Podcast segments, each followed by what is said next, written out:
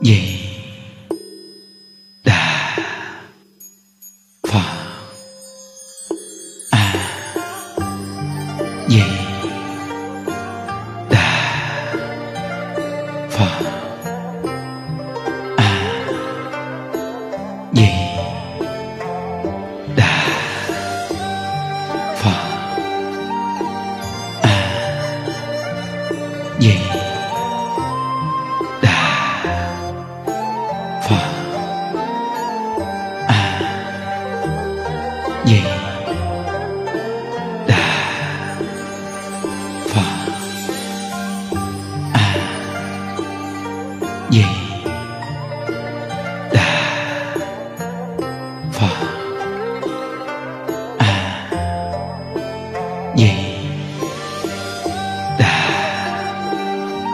phật. A di đà phật. Nam mô bổn sư thích ca mâu ni phật. Nam mô a di đà phật. Hôm nay là ngày 25 à, tháng 8 2021 chúng ta tiếp tục học tập một câu a di đà phật. Niệm đến cùng. Học đến tập 12 có một công đoạn này à, tất cả những người à, bị bệnh à, hay là mình chưa bị bệnh gì mình nghe câu này mình à, có sự khoảng tỉnh lại sửa đổi lỗi lầm càng nhiều, hồi phục sức khỏe càng mau. Đây công đoạn à, của một vị này à, đã từng mắc bệnh ung thư. À, giai đoạn đầu thì không chấp nhận, mang một cái tâm buồn trách số phận của mình. Và thường à, sân khó chịu. Ai lo lắng cho cũng bực bội. Thì cái tâm trạng này có nhiều người bệnh dính phải. À, sau này cô nghe được à, phật pháp. Cô chỉnh sửa cái tâm. Không vừa lòng không vừa ý đó lại à, À, thì căn bệnh ung thư cô nó đứng lại và từ từ nó hồi phục.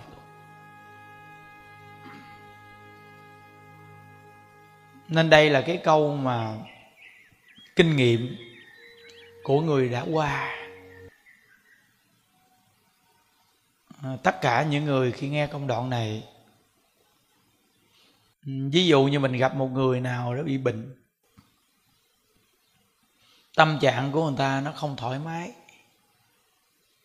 Thì mình à, chia sẻ cho người ta nghe. Nhiều năm lại đây tôi không những khám cho không ít bệnh nhân ung thư mà một số còn trở thành bạn bè cùng phấn đấu khích lệ và chia sẻ kinh nghiệm với nhau để tiếp tục sống chúng tôi phát hiện những bệnh nhân nào sống càng lâu và sống càng có phẩm chất luôn luôn là những người dũng cảm, phản tỉnh và kiên trì sửa đổi lại cách sống của mình. Sửa đổi những điều lỗi lầm càng nhiều, hồi phục càng mau đã trở thành nguyên tắc của chúng tôi dinh dưỡng là thứ mà tế bào cần có để sống. Nhưng những thức ăn có thuốc trừ sâu và hóa chất cũng khiến tế bào bị trúng độc, cho nên chỉ có trở lại tự nhiên mới có thể khiến tế bào khôi phục sức sống. Lợi ích của vận động là giúp sự tuần hoàn của thân thể thông thuận đem dinh dưỡng và dưỡng khí đến những nơi cần thiết. Đây là công đoạn à, à, của một vị bác sĩ này từng bị bệnh ung thư. Và cô cũng là một người học Phật. Một người tu hành chân chính đã có cái kinh nghiệm trong những cái thời gian mình bị bệnh, đem những công đoạn này ra để chia sẻ. Khi chúng ta nghe những công đoạn này, chính bản thân mình cũng biết cách để mà hồi phục cơ thể. Quý vị để ý khi chúng ta bực bội hay khó chịu một sự việc gì đó, trong lòng không vừa lòng, không vừa ý, chúng ta có một cái cảm giác là mình ăn không ngon, ngủ không yên, tim đập mạnh, cảm thấy bực dọc, khó chịu. Cái trạng thái này nó ảnh hưởng tất cả tế bào chúng ta, cực kỳ là lớn. Nếu như cái trạng thái này cái thường xuyên phải chịu như vậy thì cơ thể chúng ta sẽ lãnh nhận rất nhiều căn bệnh xâm nhập vào. Nên mỗi ngày mình đi đứng nằm ngồi niệm phật để nó quân bình tâm. Quý vị phải nhớ rằng là phương pháp mà quân bình tâm cực kỳ hữu hiệu đó là đi đứng nằm ngồi niệm phật. Đối với thiện đối với ác. Nó nghiêng ở bên nào thì chúng ta cũng dùng câu Phật hiệu này để quân bình lại. Quân bình. Quân bình đây gọi là chúng ta làm thiện cũng là đủ duyên thì chân thật mà làm, không phan duyên. Chúng ta thấy những điều ác mà chúng ta khuyên mọi người, họ làm hay không làm họ sửa hay không sửa? Chúng ta hết lòng làm cái trách nhiệm của mình cho tốt, không dính mắt nên người xưa mới nói rằng, thấy việc thiện cũng ai với đà phật, mà thấy việc ác cũng ai với đà phật.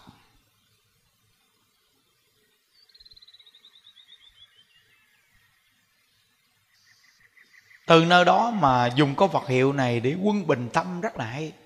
Quý vị phải nhớ rằng, chúng ta đến với cái cuộc đời này, mình phải tin hai chữ nhân duyên. Duyên có thuận duyên và có nghịch duyên. Thuận duyên là mình đã từng gieo cái nhân thuận duyên thì gặp cái quả thuận duyên. Còn nghịch duyên thì mình đã từng gieo cái nhân nghịch duyên nên mình gặp cái quả của nghịch duyên.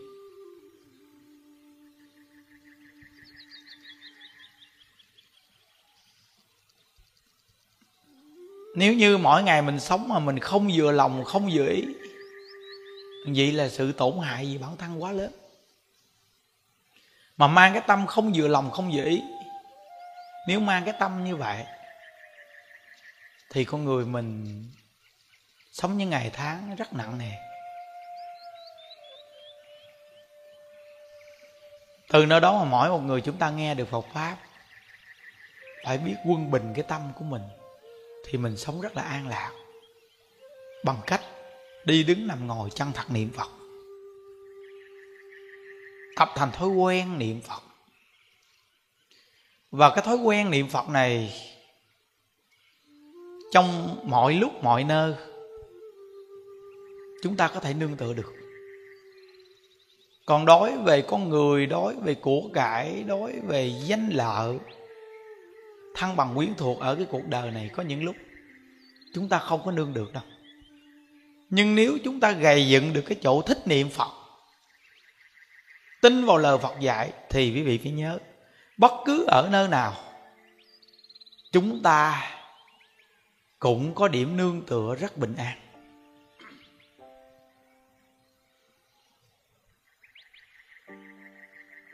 Nên mỗi một người chúng ta nên mang một cái tâm cảm ơn nếu như mình không nghe như vậy thì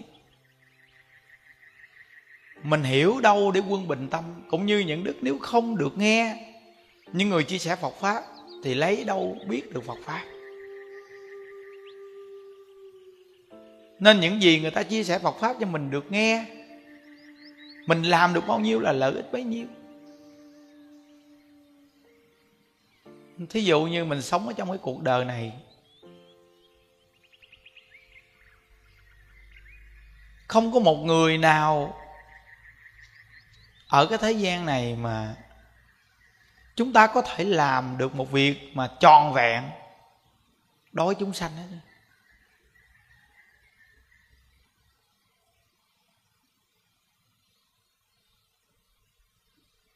Dù quý vị có phát tâm thiện cỡ nào giúp họ đi chăng nữa, thì vẫn có những người không vừa lòng, không vừa ý. Vì sao? Vì cái nhân mình đã từng gieo ở lục đạo luân hồi này, nó đâu có tròn vẹn đâu. Thí dụ như đối với người này là mình gieo cái nhân thiện thì tự nhiên mình đến thiện người này. Còn đối với người này là mình gieo cái nhân thiện ít thì cái thiện ít nó đến với người này. Còn đối với người này là mình không có gieo cái nhân thiện thì nó đến với người này, nó không có gì cả. Còn đối với người này nó gieo cái nhân nghịch duyên thì tự nhiên mình gặp người này là thấy nghịch duyên trong lục đạo luân hồi gọi là nhân sinh thù nghiệp. Phần nhiều đến để mà báo thù rửa hận. Nên đại lão hòa thượng tịnh không ngày giảng thiết ngài nói rằng, sanh về cảnh giới thiện thì để tiêu phước thiện đọ vào tam đồ ác đạo, ba đường ác, để tiêu nghiệp ác. Mà lục đạo luân hồi này là để giúp cho chúng ta tiêu thiện nghiệp và ác nghiệp. Nên người mà phát tâm niệm phật cầu sanh cực lạc thì chí thành niệm có phật hiệu này phát nguyện cầu sanh cực lạc vì thế giới cực lạc là một quốc độ.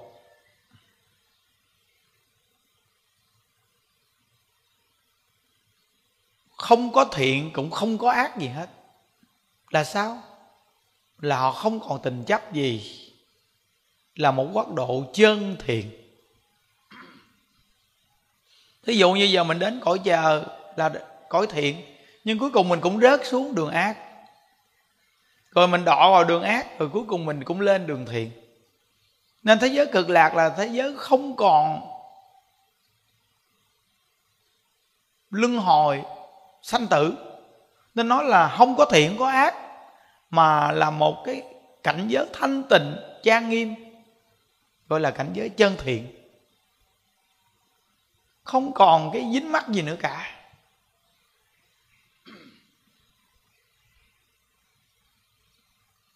Nên khi những đức mà ngồi nói chuyện với các cụ già, những đức ưa hỏi cụ ồ những đức nghe nói bà cụ niệm phật, bà phát nguyện sanh lên cõi chờ mình hỏi thử mấy bà già thế coi sao.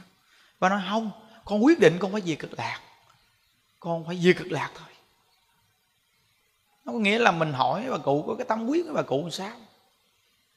Tại cũng có những người tuy tu là tu nhưng mà người ta nghĩ rằng tu là gì chờ còn mình bây giờ người niệm phật, muốn sanh về thế giới của chư phật, thì mình bổ túc cái tính nguyện để mà quyết tâm đi đứng nằm ngồi chân thật niệm có Phật hiệu này, tập thành thói quen niệm Phật khi cuối cuộc đời của mình. Chỉ cần một niệm cuối cùng của mình, niệm ai với đà Phật, thì Phật ai với đà đến tiếp dẫn mình về thế giới cực lạc rồi.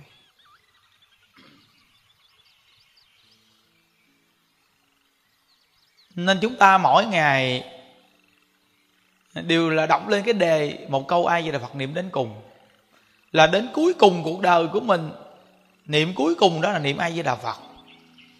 Từ khi vừa phát tâm, học phật pháp,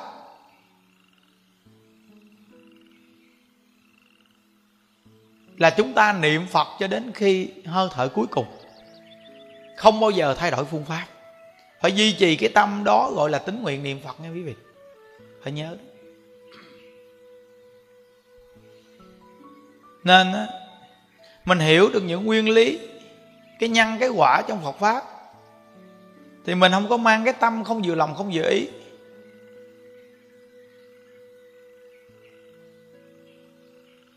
Nhưng đức tường nói rằng mình học phật là mình mở tâm lượng rộng ra. Thí dụ như bây giờ, mình luôn luôn mình nghĩ là bản thân của mình á, là phải được tốt hơn người khác, phải được lợi ích hơn người khác, phải được thương yêu hơn người khác. Cái gì mình cũng muốn, mình phải hơn người khác.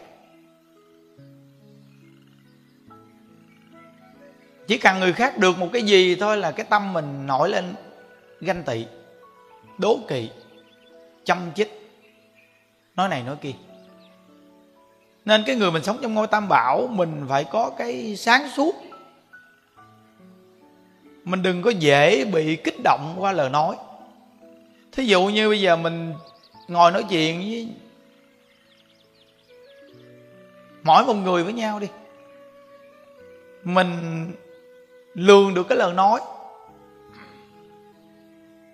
Thí dụ như người này ngồi nói chuyện với mình là bắt đầu là người này nói chăm chích người này, người kia, người nọ là mình biết người này à cái bệnh của người này là thích nói chăm chích. Còn mình ngồi xuống mà nói chuyện với người này là người này có tâm đố kỵ. Họ nói rằng, nào là người trên thương người này nhiều, người trên thương người kia ít, người trên thiếu công bằng này kia rồi không là khi mình ngồi xuống mình nói chuyện cái là mình cảm giác rằng khi mình ngồi với người này cái là có chuyện xảy ra liền. Mình đang bình thường nhưng mà mình ngồi nói chuyện người này là có chuyện xảy ra là mình biết à. Mình đo lường lời nói người này. Người này có tâm ích kỷ, đố kỵ không? Mình học phật mình phải sáng suốt như vậy đó. Mình phải có cái sự nhận thức như vậy đó.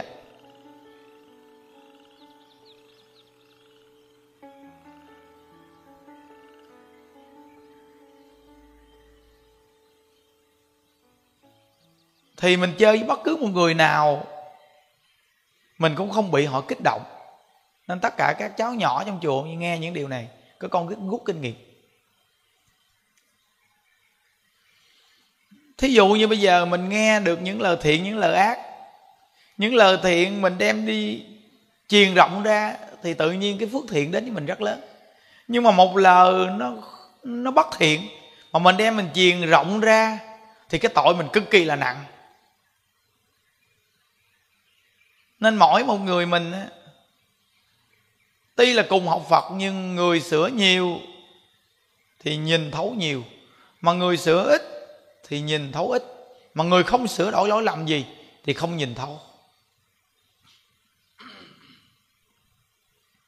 Từ nơi đó mà mỗi một người mình sống chung trong ngôi tam bảo này nè, nó phải có cái kinh nghiệm để sống. Chứ nếu không, lúc rảnh là ngồi tầm ba, tầm bảy nói chuyện tầm bậy à. chỉ lúc rảnh nó cầm cái máy bấm số này mình bấm niệm phật đi. Mình biết rằng là ngồi đông đông đông đông đông đông đông đông chỗ đó đó, là nói cái gì đâu không à.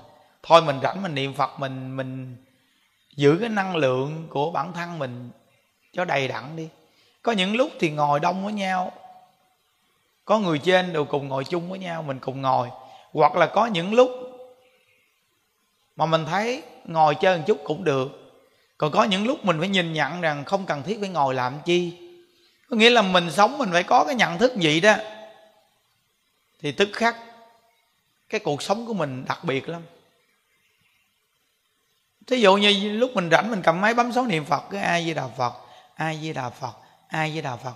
Mình niệm một câu được lợi ích một câu. Mình niệm phật vậy không có khuyền phức rề rà gì. Chuyện này chuyện kia khi mai mốt lôi kéo mình ra. Còn mình ngồi xuống mình nói chuyện, mình nghe đầu này, mình ngóng đầu nọ. Cuối cùng mai mốt, tới tay người trên là người ta giải quyết vấn đề, người ta kêu mình lên người ta hỏi. Hỏi là lôi ra đối chứng, lúc đó mình thấy mắc cỡ không? Rất là mắc cỡ. Người ta, người trên ta đâu có thua mình đâu. Ta làm gì người ta cũng có chủ ý của người ta. Ta lo bao nhiêu sự việc cho mình bình yên, mình làm một việc gì đó mình niệm phật thôi. Nên bỏ những cái tâm ích kỷ nhỏ mọn. Cái thường người mà thường nhớ phật, niệm phật thì sẽ bỏ cái tâm ích kỷ nhỏ mọn à. Cái người mà không niệm phật thì thua. Nên cái người đi vào trong đạo tràng niệm phật mà nói rằng, bây giờ tôi không muốn niệm phật nữa. Vì là quý vị biết rồi ban đầu mình vừa nghe pháp môn niệm phật là mình thích. Mà mình niệm từ từ, mình không có cảm giác nữa là mình biết rằng là cái nhân duyên của mình nó bị ảnh hưởng. Nó đặt vào cái gì đó khác, mạnh quá. Thì quý vị phải nhớ rằng quý vị đặt vào cái khác mạnh quá thì câu vật hiệu sẽ yếu đi. Còn nếu như quý vị đặt cái tâm vào câu vật hiệu cực kỳ mạnh, thì tức khắc quý vị sẽ thích niệm phật à. Nhưng khi quý vị thích niệm phật, quý vị an lạc rồi thì cái cuộc sống của mình trong tất cả, mỗi lúc mỗi nơi mình sống đều vui và tốt đẹp. Quý vị nhớ rằng niềm vui khi niệm phật là nó sẽ có niềm vui hết. Còn niềm vui với tất cả những cái việc khác thì nó có sự trở ngại. Nhưng phàm phu của mình thì có khi không có phải là lúc nào mình cũng hưởng được cái niềm vui của niệm phật nên nó có những cái tạp nghiệp của mình mà mình phải chịu. Nhưng mà mình biết tránh bớt thì đỡ vô cùng. Hiểu không? Nhất là cái chuyện mà đối với phái nữ nha, mà ngồi, nói này nói nọ nói kia. Mình nhìn nhận được mỗi một người đó, mình tự biết tránh tự biết tránh thí dụ những đức qua bên đạo tràng bên kia, thời gian cũng nhiều chứ, những đức qua bệnh là những đức thường ở trong phòng có việc gì cũng đi một chút xíu thôi. Nhưng thường ở trong phòng, nếu như bây giờ mà mỗi lần những đứa qua bệnh là tập trung mấy anh em lại ngồi tán ngẫu gì là thua rồi. Thí dụ như buổi chiều thứ sáu, những đứa qua hợp chúng, từ xuất gia tới cư sĩ ngồi chung nhau.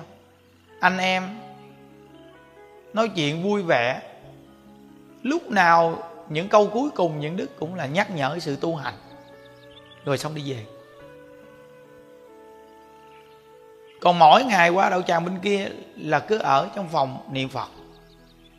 Mấy anh em con có công việc thì làm, còn không có công việc người ta cũng ngồi.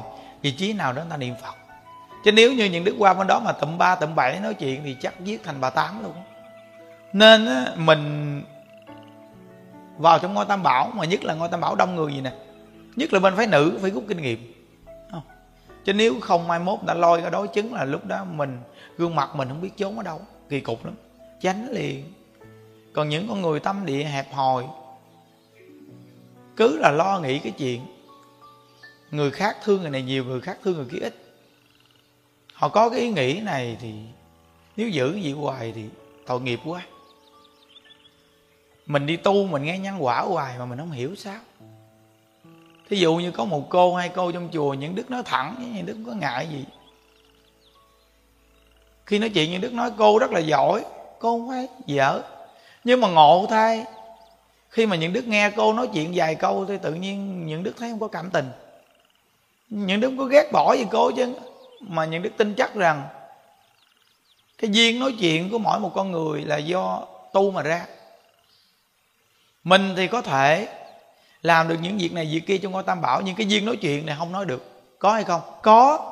Tại vì mình đã từng gieo cái duyên nó không thù thắng về nói chuyện. Nên mình vừa mở miệng mình nói lên là tự nhiên. Người ta sẽ không vừa lòng, không vừa ý mình. Mình đừng bao giờ chê trách người ta. Những đức từng khuyên một số người, đừng chê trách họ mà mình nên chê trách mình khi mình ngồi, mình nên thường nghe người khác nói. Khi người khác hỏi mình này kia thì mình nói rằng, mình nói chuyện có duyên. Lời nói nghe không hay. Nói ra một cái là tự nhiên thấy phản cảm nên à, thà nghe người khác nhiều hơn. Mình không nên nói. Mình có cái tâm hạ mình vậy đó, thì tức khắc lời nói mình từ từ có duyên liền. Quý vị sống trong ngôi tam bảo vì thấy rõ ràng luôn á. Có những người dù họ làm rất giỏi nhưng ngộ tai họ không có duyên gì nói chuyện. Họ cũng không có duyên với con người khác nhiều. Ừ. còn có những người họ không có giỏi nhưng họ lại có duyên với đại chúng nhiều. Và có duyên về lời nói, nhiều người lại thích nói chuyện với họ. Còn có những người họ không thích nói chuyện. Mỗi cái khuyết điểm thì có ưu điểm, mỗi cái ưu điểm có khuyết điểm quý vị à nên ở cái cuộc đời này nó không có gì tròn vẹn đâu. Chỉ có một câu Phật hiệu mình chân thật niệm thì mới tròn vẹn thôi. Nên mình thường nhớ Phật niệm Phật là hay nhất. Nên đừng có cái tâm đố kỵ, hơn thua châm chích, hoặc đem chuyện người này nói chuyện cho người kia nghe đó là những cái hành động đó. Sống trong ngôi tam bảo, mình ăn cơm tam bảo mà, thấy không? Thí dụ như mỗi buổi sáng ăn cơm xong, những đức có gì là những đức nói rộng rãi ra hết. Đại chúng trong chùa không ai cần suy nghĩ gì nữa chứ. Những đức nói với vị nghe kinh nghiệm, lo cho chúng. Cái đại chúng đông người, có nhiều người nó đi tìm việc, nó nhiều chuyện dữ lắm. Có những việc nó rất là nhiều chuyện, nên mình cần cái gì nói là mình cứ nói thẳng đi. Thì tức khắc mình đoạn hết cái cái sự nhiều chuyện, đi tìm tội của họ. Nên những đức từng nói rằng sống ở cái cuộc đời này bất cứ một con người nào tròn vẹn cỡ nào đi chăng nữa vẫn có khuyết điểm. Mà con người có khuyết điểm cỡ nào đi chăng nữa thì họ vẫn có ưu điểm.